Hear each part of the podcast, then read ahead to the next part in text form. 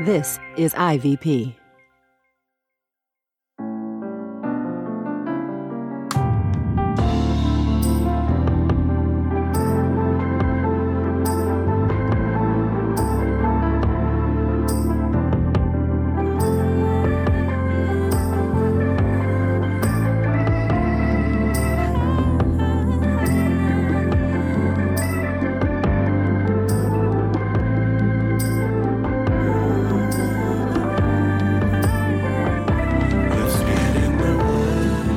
Listening to Get in the Word with Truth's Table.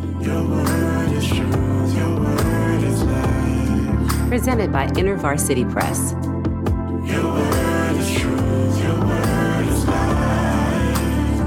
The Daily Audio Bible Podcast, read by Dr. Christina Edmondson. And Ekemini Uwan.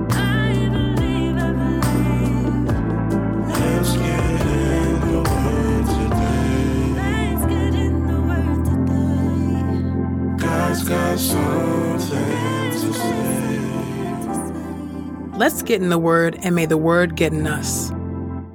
Open our eyes that we may behold wonderful things in your word.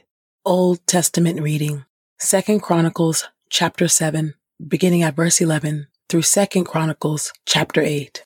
Second Chronicles chapter 7, beginning at verse 11. The Lord gives Solomon a promise and a warning. After Solomon finished building the Lord's temple and the royal palace and accomplished all his plans for the Lord's temple and his royal palace, the Lord appeared to Solomon at night and said to him, I have answered your prayer and chosen this place to be my temple where sacrifices are to be made. When I close up the sky so that it doesn't rain, or command locusts to devour the land's vegetation, or send a plague among my people, if my people who belong to me humble themselves, pray, seek to please me, and repudiate their sinful practices, then I will respond from heaven, forgive their sin, and heal their land.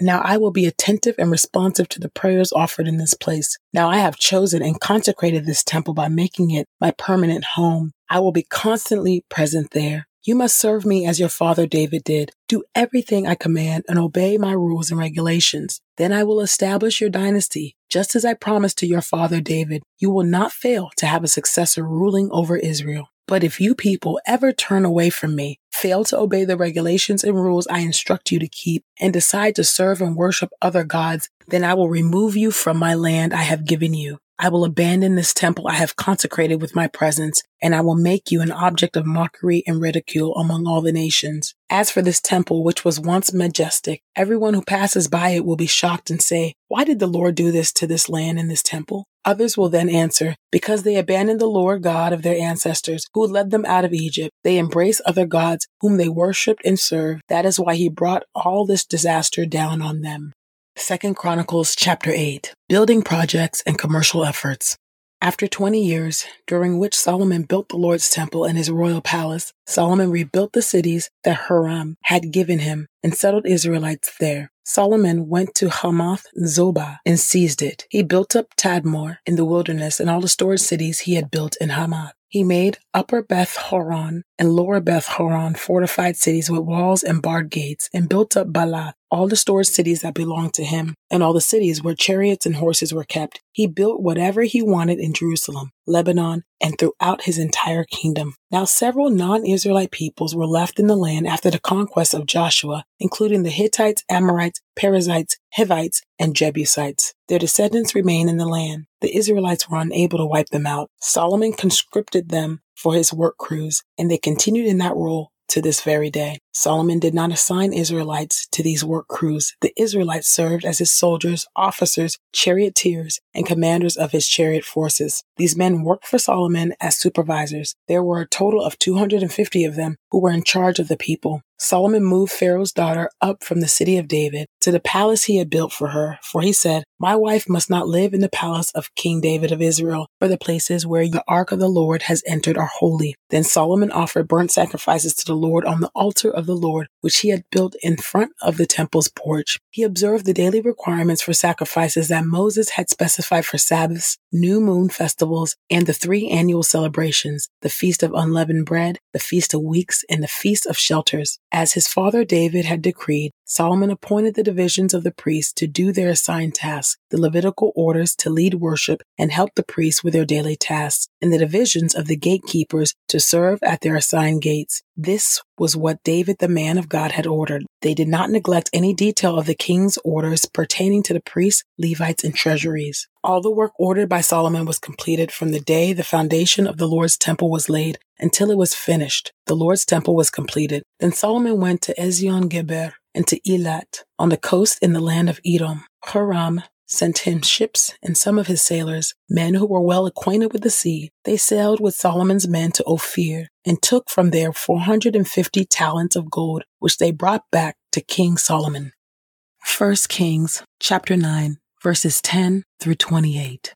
Foreign affairs and building projects. After 20 years during which Solomon built the Lord's temple and the royal palace, King Solomon gave King Hiram of Tyre 20 towns in the region of Galilee because Hiram had supplied Solomon with cedars, evergreens, and all the gold he wanted. When Hiram went out from Tyre to inspect the towns Solomon had given him, he was not pleased with them. Hiram asked, Why did you give me these towns, my friend? He called that area the region of Cabul, a name which it has retained to this day.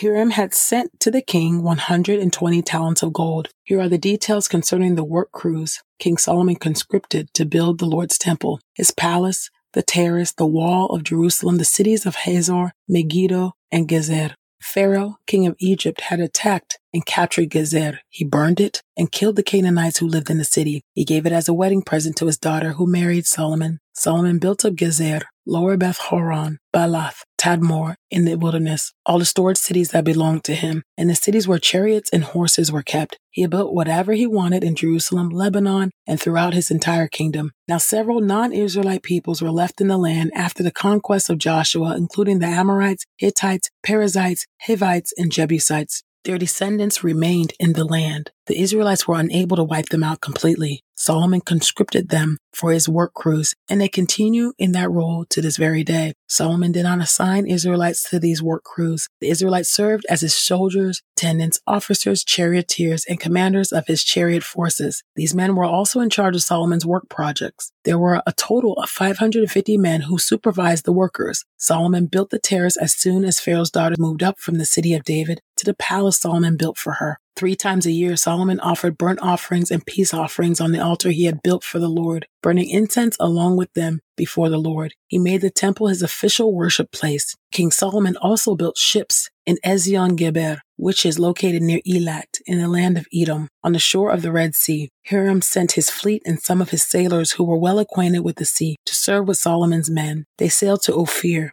took from there 420 talents of gold, and then brought them to King Solomon. 1 Kings chapter 4 verses 1 through 19. Solomon's royal court and administrators.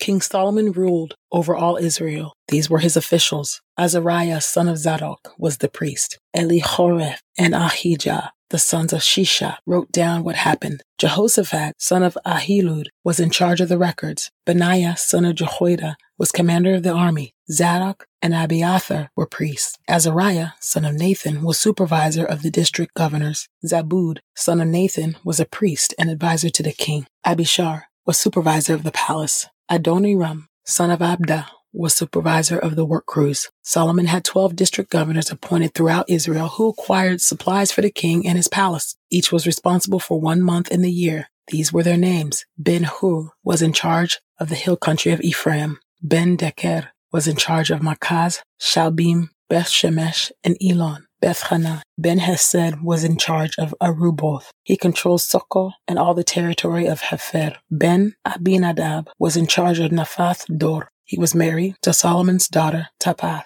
Baana, son of Ahilud, was in charge of Taanach and Megiddo, as well as all of Beth Shean, next to Zarethan, below Jezreel, and Beth Shean, to Abel, Meholah, and on Pass Jokmeam. Ben Geber was in charge of Ramoth Gilead. He controlled the villages of Jair, son of Manasseh, in Gilead, as well as the region of Argob in Bashan, including 60 large walled cities with bronze bars locking their gates. Ahinadab, son of Iddo, was in charge of Mahanaim. Ahimaaz was in charge of Naphtali. He married Solomon's daughter, Basemath. Baana, son of Hushai, was in charge of Asher and Olo. Jehoshaphat, son of Paruah, was in charge of Issachar. Shimei, son of Elah, was in charge of Benjamin. Geber, son of Uri, was in charge of the land of Gilead, the territory which had once belonged to King Sihon of the Amorites and to King Og of Bashan. He was sole governor of the area.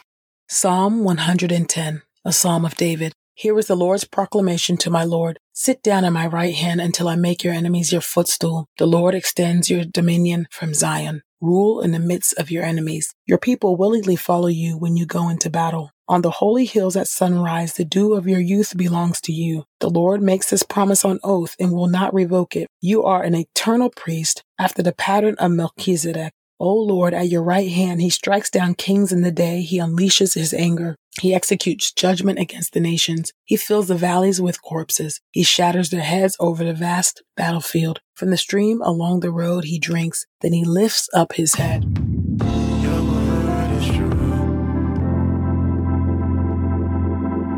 New Testament reading. Mark chapter 12, verses 35 through 37. The Messiah, David's son and Lord. While Jesus was teaching in the temple courts, he said, How is it that the experts in the law say that the Christ is David's son? David himself, by the Holy Spirit, said, The Lord said to my Lord, Sit at my right hand until I put your enemies under your feet. If David himself calls him Lord, how can he be his son? And the large crowd was listening to him with delight. Matthew chapter 22, verses 41 through 46. The Messiah, David's son and Lord. While the Pharisees were assembled, Jesus asked them a question. What do you think about the Christ? Whose son is he? They said, the son of David. He said to them, How then does David by the Spirit call him Lord, saying, The Lord said to my Lord, Sit at my right hand until I put your enemies under your feet. If David then calls him Lord, how can he be his son? No one was able to answer him a word. And from that day on, no one dared to question him any longer.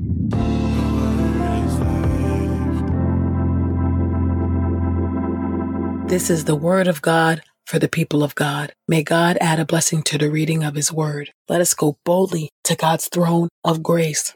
King of glory, thank you for your word. God, I thank you that you, none of, not one of your promises falls to the ground. I thank you, God, that you keep your covenant. Thank you, O Lord, that your promise to David, uh, his descendants, O Lord God, would always reign, O God, has been made a manifest and is true even till this day and true because it is in Jesus, O oh Lord God, that we see the majesty of King Jesus reigning supreme even now. Thank you, O oh God. Thank you for your sacrifice. Thank you for sending Jesus, your only begotten son, to live and die, O oh Lord, so that we might have eternal life.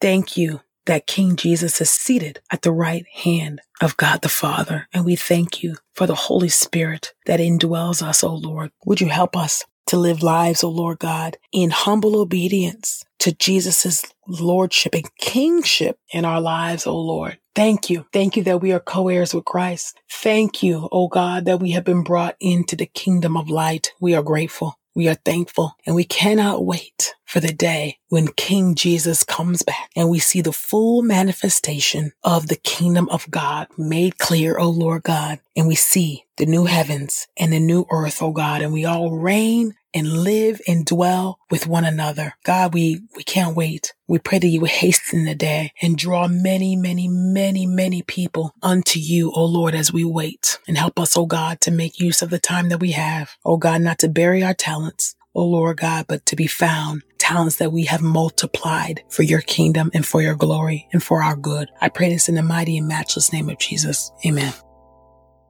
We pray this time of getting the word with Truth Table has encouraged us all to not only be hearers of God's word, but doers. Share your reflections on these scriptures with us on Twitter and Instagram using the hashtag Get in the Word and hashtag Truth's Table. Saints, whatever is honorable, whatever is just, whatever is pure, whatever is lovely, whatever is commendable, if there is any excellence, if there is anything worthy of praise, Think about these things, practice these things, and the God of peace will be with you. Go with God. Get in the Word with Truth Table is a production of InterVarsity Press. For 75 years, IVP has created and published resources that deepen lives for Christ to engage the university, church, and the world. Visit ivpress.com for more information. Our Bible reading plan is from BibleStudyTogether.com, and the Bible version is the new English translation used by permission. Sound engineering is from Podastery Studios, and our executive producer is Helen Lee.